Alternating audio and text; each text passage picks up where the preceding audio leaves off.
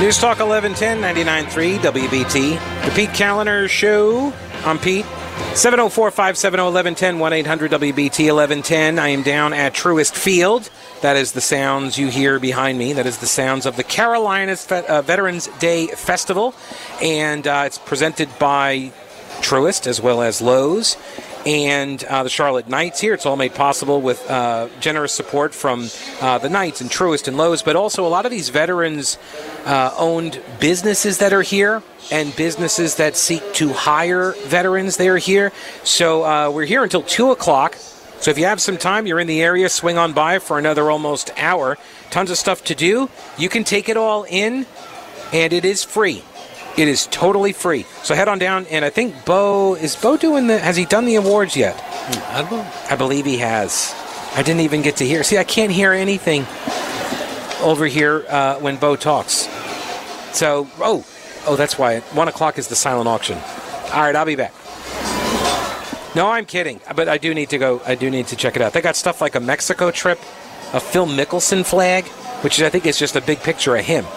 It's a big flag of his face. No, I'm kidding. Uh, Pappy Van Winkle cigars, Top Golf. I mean, Knights package. I got watches. I got a ton of stuff here. Yeah, all right. I'll be back. No, I'm kidding. I'm still here. The Carolinas Veterans Day Festival until 2 o'clock. All right. Uh, in the first hour, I was talking about the Leandro uh, school funding case. And we had a development that occurred uh, on yesterday, but everybody knew it was coming on, on Tuesday.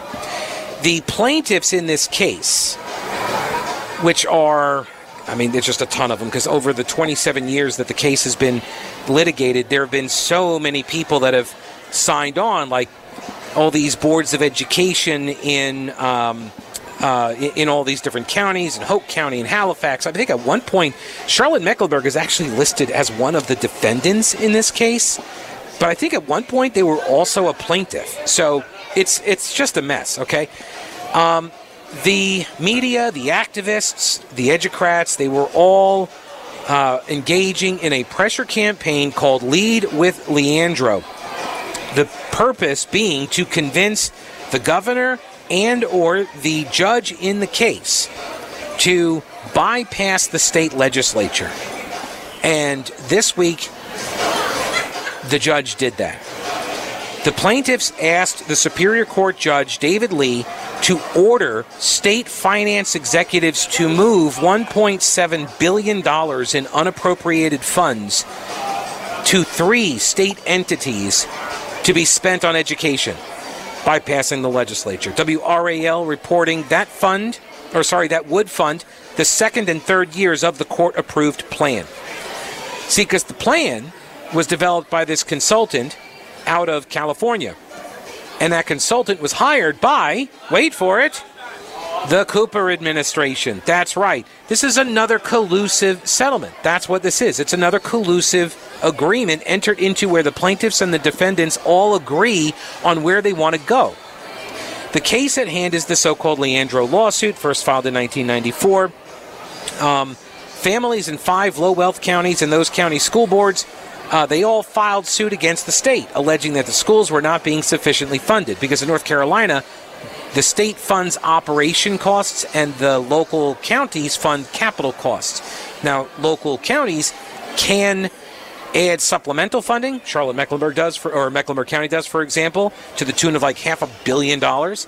So uh, you can add to it, but they went after the state.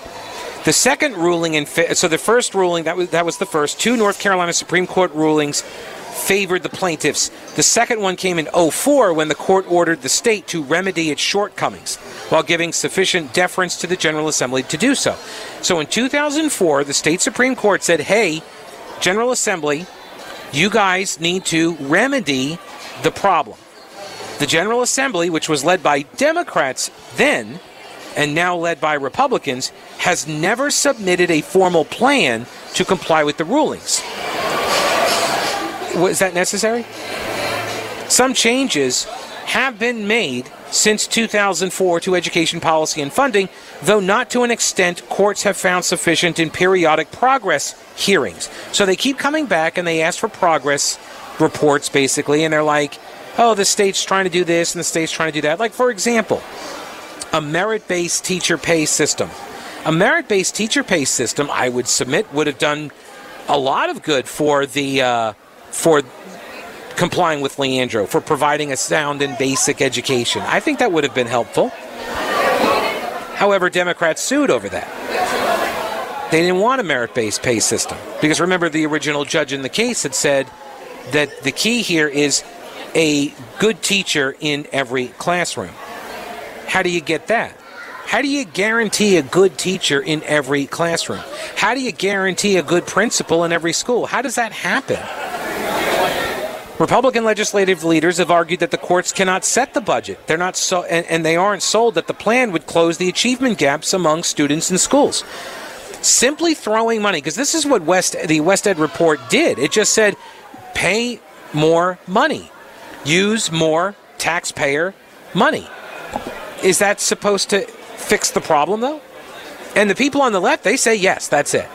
Or they'll say, well, we're not simply saying more money, we're saying it's all the things the money will buy. Counselors and school nurses, and it's just more of the same. It's you keep doing the same thing because here's the thing when you talk about education funding resources and you say, well, what's the optimal per pupil expenditure? Tell me the number. What number do I need to hit in order for every uh, every kid to be on grade level? What's that number? What number per pupil spending? What number do I need to hit um, in order for there to be no achievement gap? Oh, sorry, opportunity gap. That's what they call it now because we don't want to offend. So the achievement gap, the difference in test scores among different demographic populations. How do you close that? What's the per pupil funding number? There is no there is no number for that. Nobody has a number for that. It's just more. That's the number. It's always more. It's just a bigger number. And why? Well, depending on the state you're in, in North Carolina, I know, does not have collective bargaining rights for its union, but it still has its NCAE union. So, in states that have collective bargaining rights, their unions, and they can like automatically enroll people in their unions, um, it's essentially a money laundering operation. Then you got taxpayer funds that get siphoned out, given to employees. The employees then take that money and use it to fund the campaigns and the work of the Democratic politicians and the party establishment and all of the nonprofits that are hooked into this educratic industry. And then they just raise more taxes and take more money out and give it to the employees who then give it back to them who then get reelected to take more out to give it to the employees. You see, like that's it's the cycle here. That's the cycle. News Talk 1110 99.3 WBT. Pete Kaliner here. I'm at a Truist Field. In about another, I guess probably half hour, they're going to be wrapping up the inaugural Carolinas Veterans Day Festival.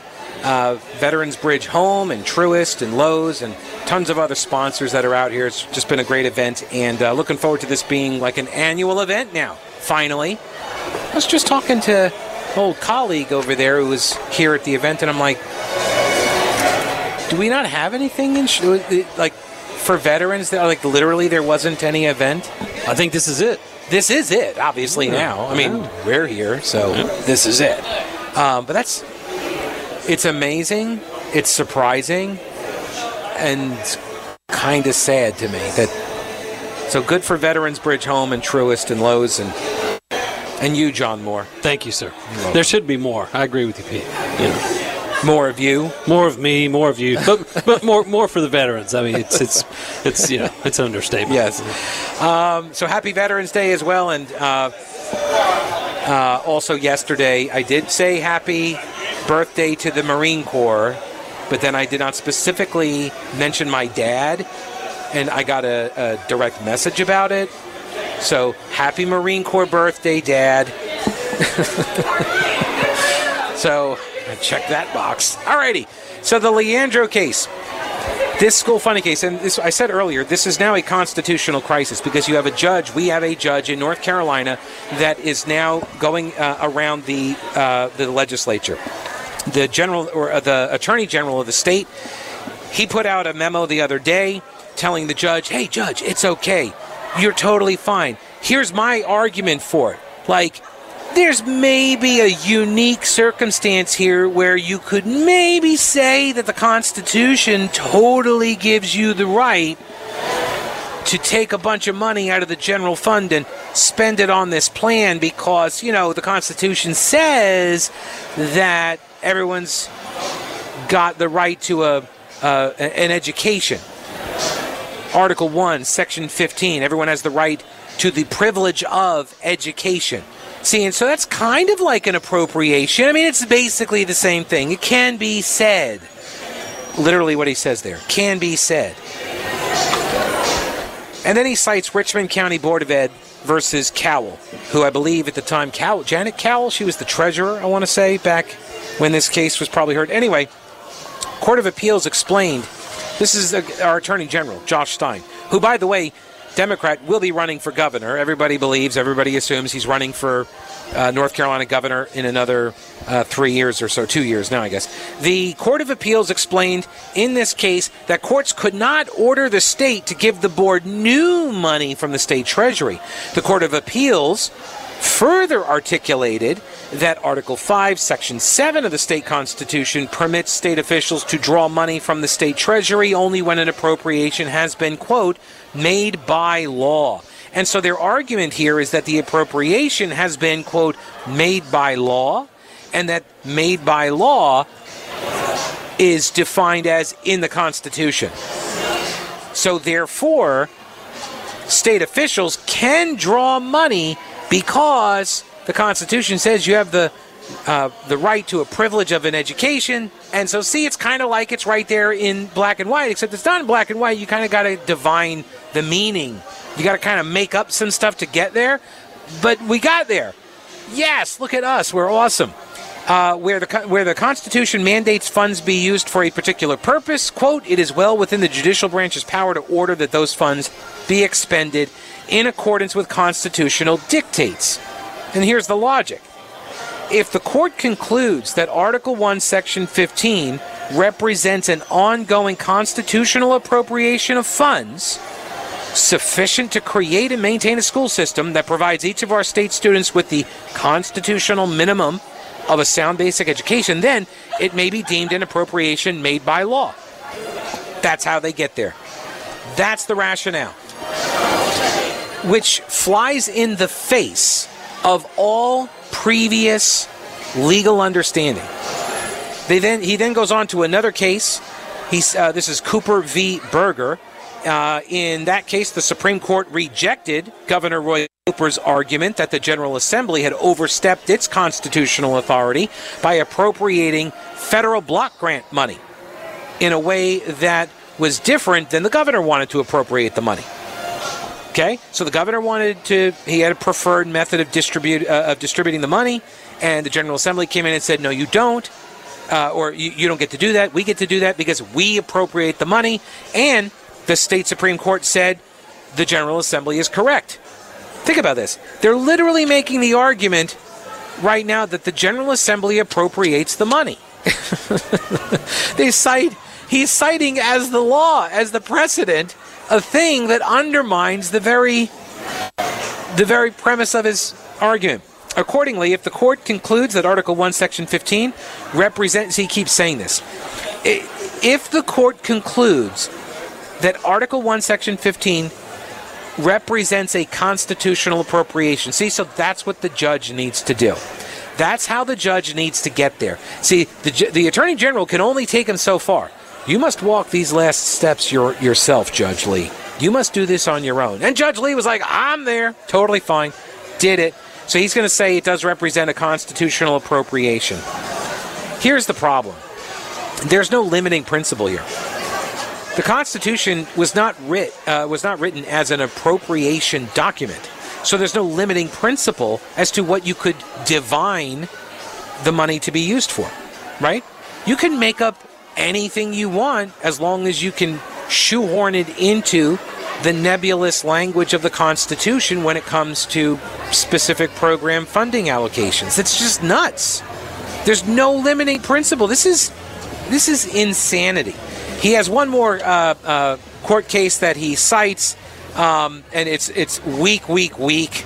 Uh, he's saying it may provide the court with further guidance about the framers' intent to cabin the legislature's discretion with respect to funding. So it's not really uh, the, the the main point here is that it requires the judge to take the first step, to make that leap, and to take us down this path towards the constitutional crisis where we are. All right.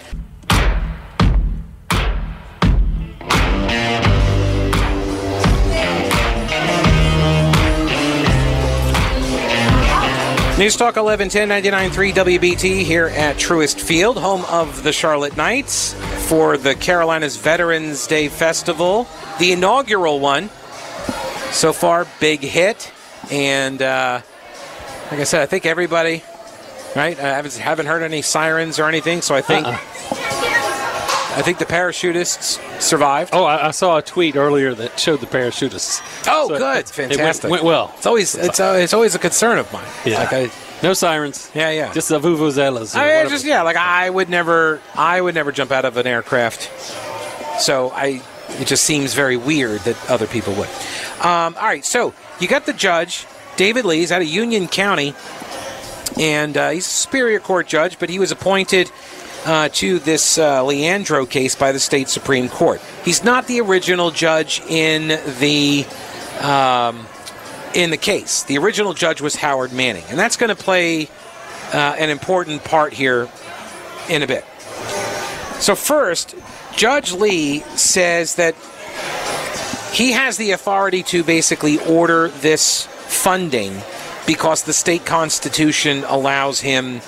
Uh, or says that this is an appropriation. This is the stretch, as I went over earlier. This is the stretch to get to uh, the part where they take the money. House Speaker Tim Moore he responded, Attorney General Josh Stein, who uh, wrote the memo that I read from earlier, who only considers the North Carolina Constitution a suggestion on how to perform his duties, now sees a mandate where none exists. The North Carolina Constitution gives the General Assembly the exclusive authority to appropriate funds. Any attempt to circumvent the legislature in this regard would amount to judicial misconduct and will be met with the strongest possible response. Now, what is the strongest possible response? Hard to say. Um, don't know. Impeachment. I have some. I have some options. I'm going to go over in a bit. The legislative branch is the closest to the people, and the people were loud and clear when they elected their representatives in the General Assembly to do their job as outlined in our Constitution. How many times will the courts tell North Carolinians that their vote doesn't matter? So that's one response. Next up, this came out of the state Senate. Judge David Lee will violate the state constitution and 200 years of legal precedent by ordering the executive branch to withdraw $1.7 billion from the state treasury over the objections of the legislature. And by the way, uh, lest you think that education is not getting funded, education is literally the top spending priority in the state of North Carolina. Literally t- it, it accounts for i believe more than half of all of the expenditures. Which is like the state budget's 20 billion dollars 22 billion dollars or so attorney general josh stein's defense against this lawlessness was to claim the words in the constitution from 1868 the people have a right to the privilege, uh, privilege of education that this is a specific appropriation of funds now and how much money did the Constitution formally appropriate in 1868? That's a good question. How much? Did the Constitution appropriate $10 billion in education funding for 2021? How about 15 billion? How about 30 billion? What's the limiting principle? I ask that. That, according to Stein, is a question only an out of state consultancy called West Ed, which was funded by the Cooper administration, is allowed to determine. North Carolina's Supreme Court ruling just 11 months ago stated that the power of the purse is the exclusive prerogative of the General Assembly, with the origin of the Appropriations Clause dating back to the time that the original state constitution was ratified in 1776. That was last year. That was the state the state Supreme Court ruling last year. Here's a comment from State Senator Deanna Ballard. She co chairs the Senate Education Committee. She said Attorney General Stein's defense is yet more evidence that this circus is all about enacting Governor Cooper's preferred spending plan over the objections of the legislature, the only branch legally authorized to make spending decisions. Okay? So there's the reaction, or I guess you could say the pre action, because this, what they said before Judge Lee made his decision. And then he made his decision. That was yesterday ordering the executive branch leaders to withdraw $1.7 billion from the general fund and spend it on his preferred policy items, which come from this West Ed plan. Senate Leader Phil Berger put out a joint statement with House Speaker Tim Moore. And he says this case has devolved into an attempt by politically allied lawyers and the governor to enact the governor's preferred budget plan via court order, cutting out the legislature from its proper and constitutional role. If Judge Lee's orders are followed, the legislature's core duty is usurped by an unelected county level trial judge and an out of state consultancy funded by the governor and his political allies. Thankfully, executive branch officials swear an oath to the Constitution, not to an unelected county level trial judge. A, tr- a judge does not have the legal or constitutional authority to order a withdrawal withdrawal. I hate that word. Have I ever told you how much I hate that word? Withdrawal because it sounds like an R, but it's a W. And I want to pronounce the W, but I have never found a way to make it sound like a W when I try. Anyway, the only rebuttal to this clear precedent is absurd theory developed by the Attorney General Josh Stein that argues the Constitution ordered some specific level of funding back in 1868 and that West Ed, this consultant group out of San Francisco, that they're somehow the only ones that were able to decipher that funding level. They called this a circus. All right. Then you've got Burley Mitchell and Henry Van Hoy. Uh, Burley Mitchell served as Chief Justice of the state Supreme Court. Henry Van Hoy is a former president of the North Carolina Bar Association. He's an attorney in Mocksville. And they are all in on the Democrats' interpretation of the Constitution in order to shoehorn this ruling. In order to shoehorn in this ruling. They're all on board with this. This is why, again, I point this out. For people who wonder why conservatives have such a low opinion of the courts and lawyers, this is why. You guys are making garbage up. You're just making it up because you want funding for K 12 government schools to be more than it is. Up next, I've got Judge Howard Manning's memo. He put out a statement on all of this. He was the original judge in the case, and it is fire.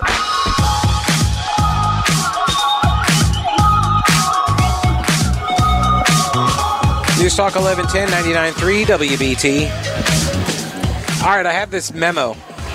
It's only a couple paragraphs. It was written by the former judge, the original judge in the Leandro case. His name is Howard Manning Jr. He's retired. But this is what he says. Uh, you know, he says to the General Assembly, the Governor, the Attorney General, Superintendent of Public uh, Public Instruction, and then I think he also CCs. Yep, Judge David Lee at the very end. Subject line Leandro case and the present media driven controversy. From Judge Howard Manning Jr., retired but still functioning. and focused on children in North Carolina, especially those at risk of academic failure.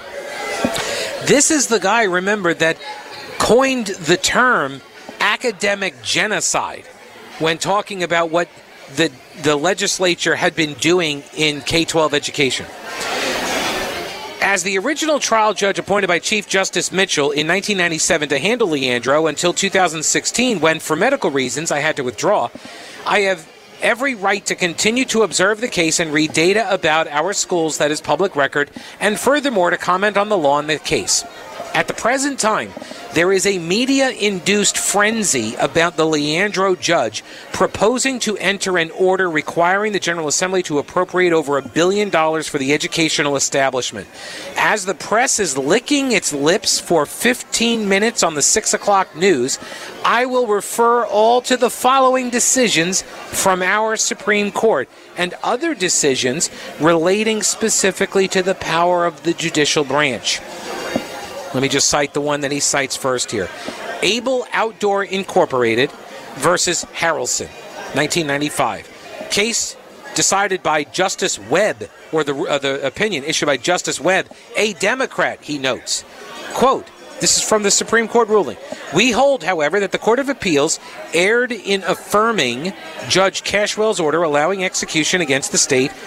Uh, in Smith v. State, we held that if a plaintiff is successful in establishing his claim, he cannot obtain execution to enforcement uh, to enforce the judgment. Here's the key line: We said the judiciary will have performed its function to the limit of its constitutional powers. Again, the judiciary will have performed its function to the limit of its constitutional powers. Satisfaction will depend upon the manner in which the General Assembly discharges its constitutional duties. Pursuant to that case, we do not believe the judicial branch of our state government has the power to enforce an execution against the executive branch. So that's a quote from the opinion. He then goes on to say, you should also read the following decisions attached to this memorandum, which also declare the limits of the court's power to execute or require the legislative and executive branches of government to appropriate money. Finally, Leandro requires that the children, not the educational establishment, have the constitutional right to the equal opportunity to obtain a sound basic education. you hear what he said there? This is what he's saying is what you are doing is not about the kids. The kids have the right to the educational uh, uh, privilege, not you adults, not you educators, not you educrats at the DPI and in the uh, the halls of uh, uh, the administrative offices around the state, not you guys. It's not the educational establishment that has uh, the uh, the right, the constitutional right to an equal opportunity to a sound basic education. This has not and is not happening now, as the little kids are not being taught to read and write because of a failure in classroom instruction as required by this case. He said first, oh, this is a quote from the uh, from the earlier ruling. First, every classroom be staffed with a competent, certified well trained teacher who is teaching the standard course of study by implementing effective educational methods that provide differentiated, individualized instruction, assessment, and remediation to the students in that classroom. That was from his original order, okay? He says this is not happening right now. Our children that cannot read by the third grade are by and large doomed not to succeed by the time they get to high school. As shown by the record in this case, that is a failure of classroom instruction. He's laying this all right at the feet of the educators. All the people that are in the K 12 education complex, okay? All of you guys that are part of this, like, this failure is owned by all of them. The kids that are not at grade level are the ones who are suffering. The answer is not to throw more money at the K 12 complex that has so far failed these kids. I would submit, once again, just a radio host, but I would submit you maybe take a look at the growth in administrative costs. I would say, you know what? How about we go back to some basics. Let's make sure the kids can actually read at grade level, can do math at grade level, and let's eliminate basically everything else that's superfluous to those goals. State those as the goals. Here, uh, CMS on Tuesday night, this was one of the things I was watching. They were going over their goals and guardrails or something document. And they're talking about resetting the baseline by which they want to measure their progress because the pandemic, you see. Because they were supposed to be at, they were at, when they set the goals up back in like 2019, they were like, by 2024, we anticipate having two thirds of the students at grade level. Whereas right now, it's only at, at 30% at grade level. Unfortunately, the pandemic hit, and now it's like 20% at grade level. So they want to reset the baseline. Well, what does that mean? They're resetting the baseline. It means they want to ignore their original goal, which they weren't going to hit either. They weren't, uh, unless what you thought in the next two years they were going to make up, like they were going to see 100% growth where they hadn't seen it before. Manning's memo concludes reduced to essentials, in my opinion.